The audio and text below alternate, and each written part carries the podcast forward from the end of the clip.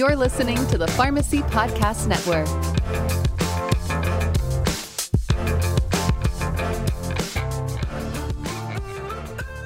How did West Virginia become a national leader in COVID vaccinations? That story next on Locked On Pharmacy.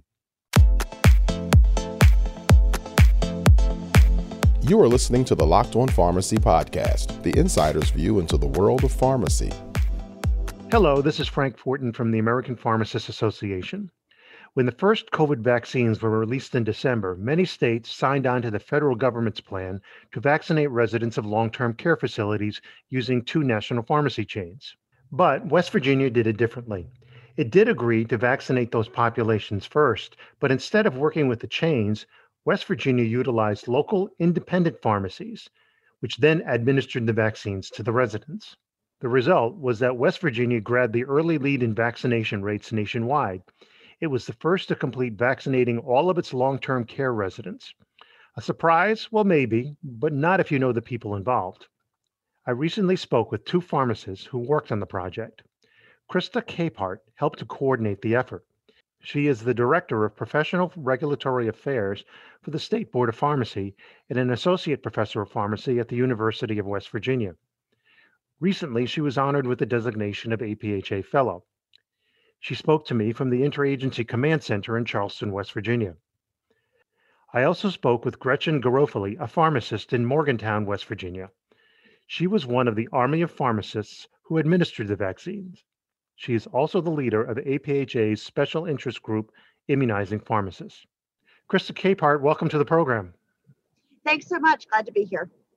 Krista, uh, West Virginia er, uh, distinguished itself fairly early on by going a different way with phase 1A of the vaccinations.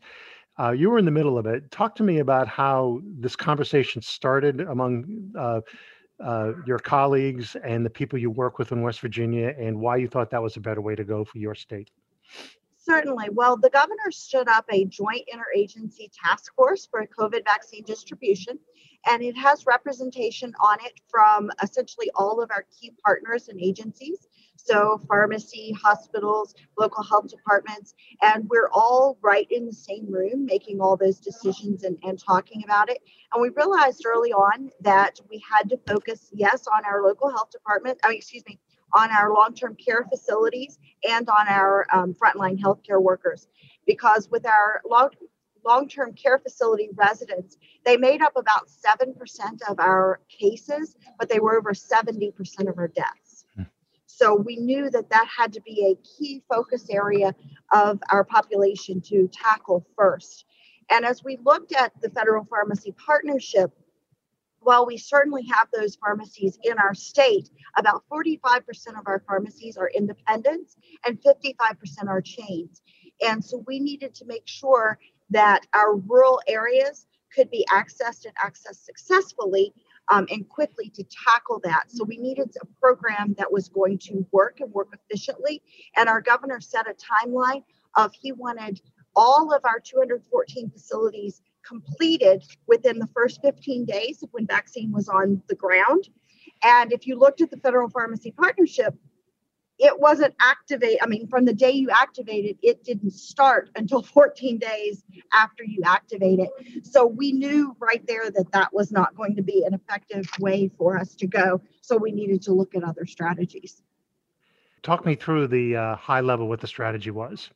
Sure. So, um, as we looked at what our options were, we had actually um, started planning, like most other states, back in August with how we were going to do our vaccine distribution, with everything from communications to what were what were we going to do with vaccine once it was on the ground. And so we actually started enrolling pharmacy providers back in November. So we knew we had a significant number of our vaccine providers already enrolled um, in the state. And so we looked at what could we do with those that we had enrolled in terms of matching them with long-term care facilities. And so we reached out and said, you know what, we'd really like to open it up to all pharmacies to partner with our long-term care facilities. And that's really um, where we reached our, our strategy that rather than keeping it as a um, as a specific closed network, if you will, that we would open it up to um, all of our pharmacies that wanted to participate. So you went out um, right right before Christmas, I, I, I would assume. Actually, even sooner than that. We had by the time um, the the drugs received the Pfizer vaccine received um, uh, emergency authorization. We had drug here on the ground on Monday. We already had all of our pharmacies and long term care facilities matched up. And so we received vaccine here on a Monday in the state of West Virginia. And I had pharmacists and pharmacies and long term care facilities on Tuesday vaccinating. And so from Tuesday, uh, from Monday when the drug was on the ground, we completed all 214 facilities in 15 days. That's amazing. Tell me about uh, the patients' reactions when you were going into those facilities with your supplies, and what did you what did you encounter when you arrived and were going through the um, actual procedures? You know, th- those were um, those were incredible um, and really just elation um, we many of our facilities are the pharmacies that are servicing these um, long-term care facilities anyway. Most of these patients had not seen anyone outside of their caregivers in close to a year. Um, we locked down our facilities very early on. We were also the first state to begin uh, weekly testing of all residents and um, staff of all nursing home residents and staff. Um, we started that, gosh, back very gosh, probably May, I believe, May or June. Um, we were the very first state to do that um, because we knew it had to start. And so these patients, um, they saw it really as, as a saving grace. Um, and I know some of the residents would come out and play piano all day long for, for the vaccinators. They made welcome signs. Um, they were just so incredibly happy to see these pharmacies come into their facilities uh, that it was um, it was just a real sign of hope and not only for the residents and the staff but i think for the pharmacists as well you know because pharmacies pharmacies didn't get a close either um, one of the few few healthcare providers in addition to our acute care settings you know they've been working day in and day out and so i think to have to be able to experience that with the patients and see that joy and and many many tears because it was the thought that you know I might get to hug my grandchild or my great grandchild for the first time in a really long time. So lots of hope and joy, um, definitely as as those pharmacists came through the doors. Did you run into any uh, vaccine hesitancy in, during your rounds, uh, or your uh, teammates run into it? You know, sure, um, absolutely. Um, we definitely did see that. I will tell you that with because of our program, um, we had started, uh, and I mentioned communications early. In, we started with a communications team early in August, and our communications team did do quite a bit of research around um, some of the different words that are often associated. So one of the things um, even with our large communications or our large vaccination teams, we're not using the word mass clinics here. We're actually using um, large community events because hmm. community is associated with a much more positive rather than mass, which is associated with mass chaos and much negativity. So we're very purposeful in the communication that we use. Um, but we did see because we were sending um, pharmacies that these uh, long term care facilities were familiar with, we actually, our numbers are starting to come back and we're seeing higher than national averages of both residents and um, staff that have um, have decided to receive the vaccine, which is exciting for us. And then even on the secondary visit that they went in, um, staff who were unwilling to take it the first time, they said, you know what, we'll take it this time. So we saw much greater uptake um, after um, those communications happened and they were, were talking with residents and, and the pharmacists on site. So that was very exciting. So you're, one of those takeaways is communication education actually works. Definitely. And the words you use are so vitally important, especially with different different population groups. So, Krista, the uh, campaign, the national campaign, is about ready to enter into a new phase. Mm-hmm. Uh, literally and figuratively. Um, what, based on what you've learned over the last two months, what would you say to others who are just starting out in this and uh, vaccinating in their own community, what lessons did you learn, or what guidance would you give them as they start on their in their journey? Well, I think there's a couple of things. I think one, you have to recognize that um, oftentimes the the community, actually all the time, the community itself knows um, itself the best. So you can work, um, you know, we work here from a, a state approach to set some structure um, and organize things, but we also want to want our communities to maintain um, that uh, autonomy within the state structure. And so it's been very important as we've gone from our uh, individual community pharmacies to now we have 55 counties in West Virginia, and we're doing 55 um, organized events in these community large scale clinics. And there's within each county, there is a different organizational structure.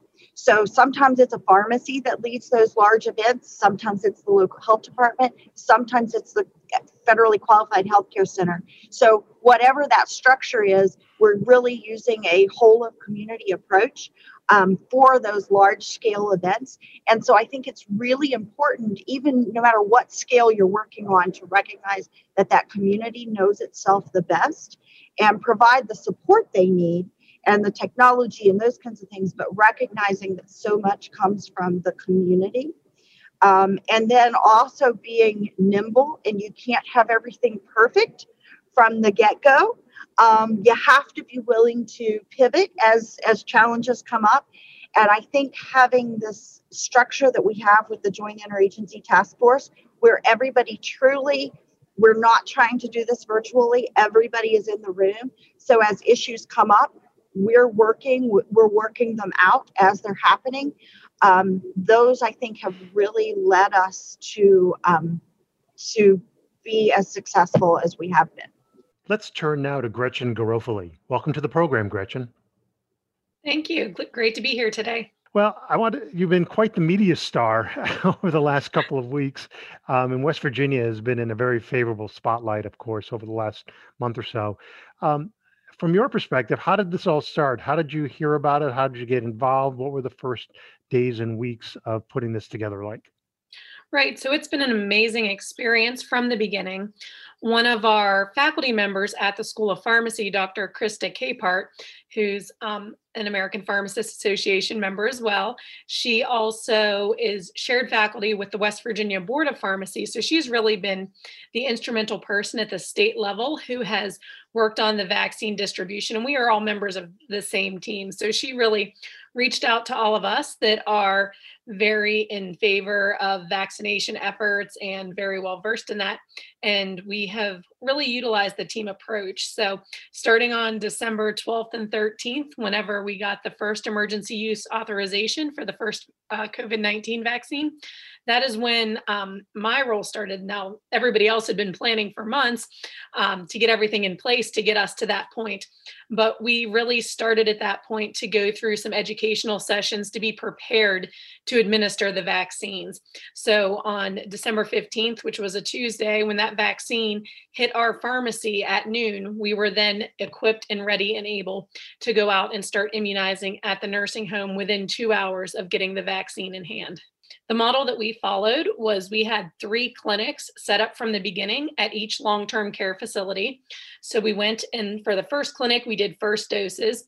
During that second clinic, we did first doses for people that had changed their minds and decided that they wanted to be vaccinated, as well as second doses for all of those that had been vaccinated at the first clinic.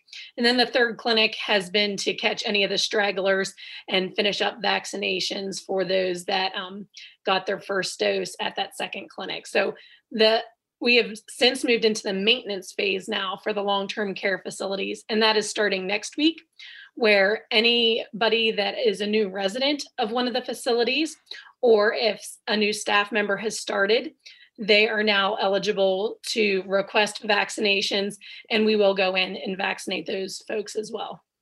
So, when you went into the nursing homes with uh, the setup for your clinics, what were the patients' reactions?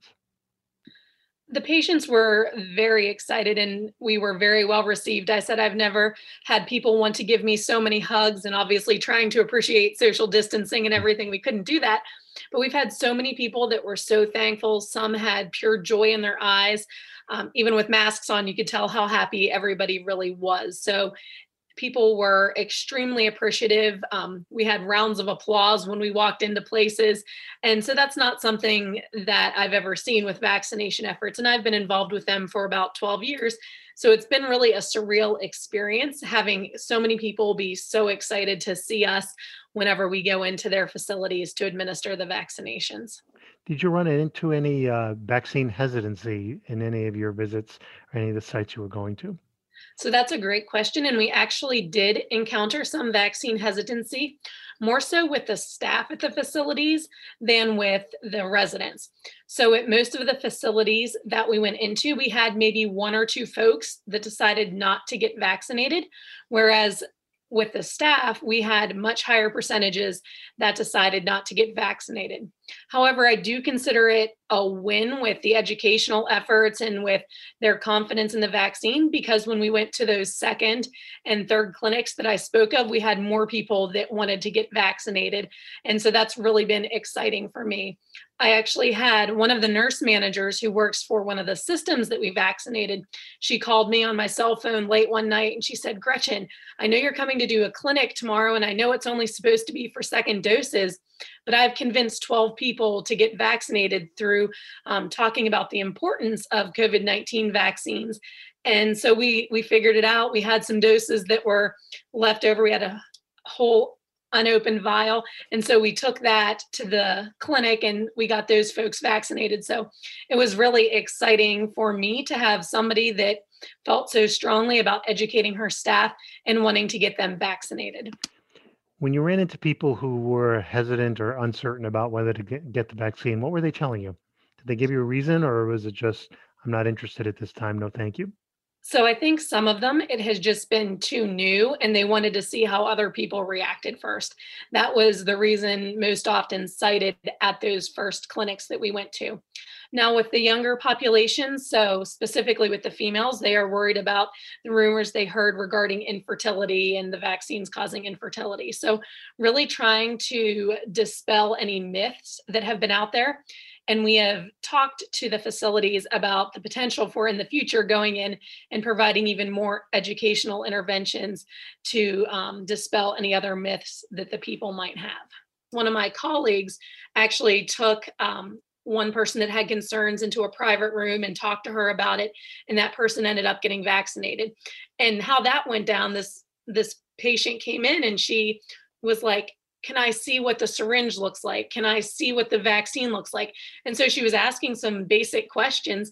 And we then opened the door and asked if she had any additional questions that we could answer.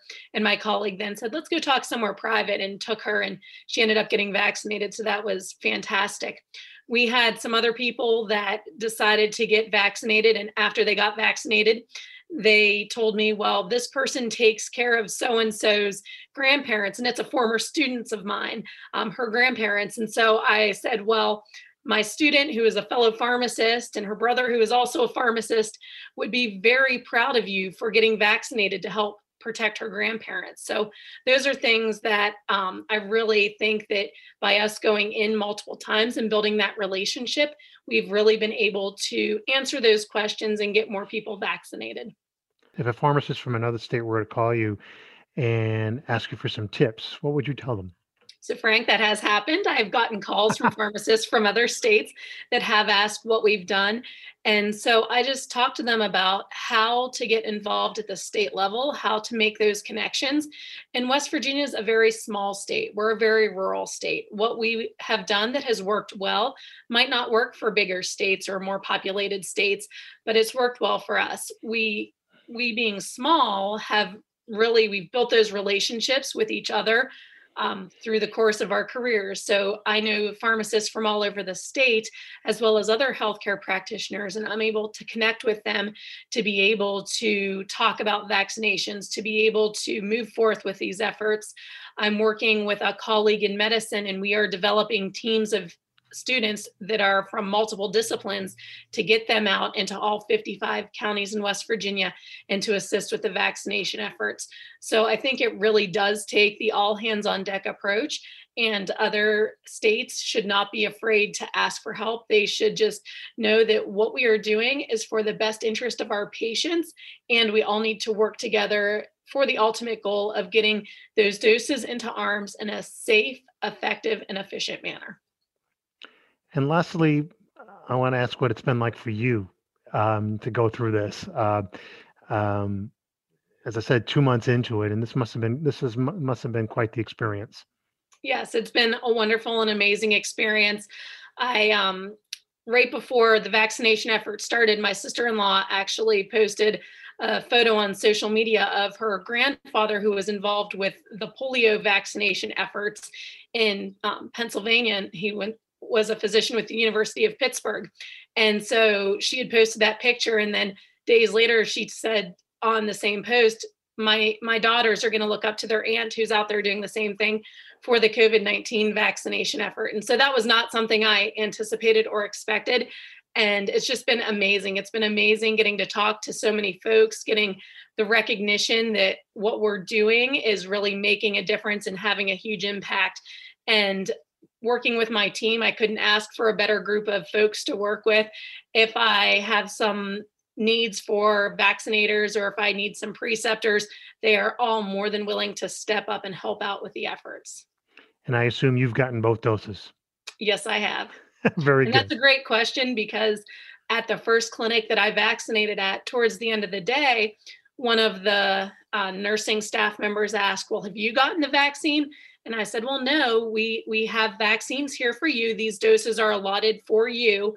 We want to ensure that the staff members at the nursing home, as well as the residents, are vaccinated first. If there are any left over, I will absolutely get vaccinated, but you all need to be vaccinated first. And she looked at me and she said, Well, that's very selfless of you. And I said, Well, we've gotten into healthcare to help other people. I am not looking out for myself. I really want to ensure that you all are protected. And then we'll worry about getting all of us vaccinated. Krista, I want to ask you, what's it been like for you personally? Um, it's really been incredible. Uh, I there's a lot of a lot of people that know me know that I serve many different roles in the state of West Virginia. I teach at WVU. Um, my practice side is actually at the Board of Pharmacy, so I have a large role in regulation and public health and those kinds of things. Um, and so I've always, or for the last several years, been very involved in public health here. But I think one of the different things is that a lot of places don't have a, a pharmacist or pharmacies that are involved in public health and kind of at the table as significantly. But yeah, as I look back, I don't think that I ever really imagined that, you know, we'd be in the middle of multiple, you know, Pentagon style briefings every day and, you know, planning this type of a scale of, of a project and working with pharmacists everywhere um, and public health everywhere. I definitely did not ever imagine it, but it has been a tremendously rewarding experience. And the results have, have just been um, just amazing. So yeah, it's uh, don't even have words for to describe um, how it's been. Thank you, Krista Capehart, and thank you, Gretchen Garofoli. And that's it for this edition of Locked On Pharmacy. This is Frank Fortin for the American Pharmacists Association. Thank you for listening. This podcast has been brought to you by the American Pharmacists Association, the largest professional association of pharmacists in the United States.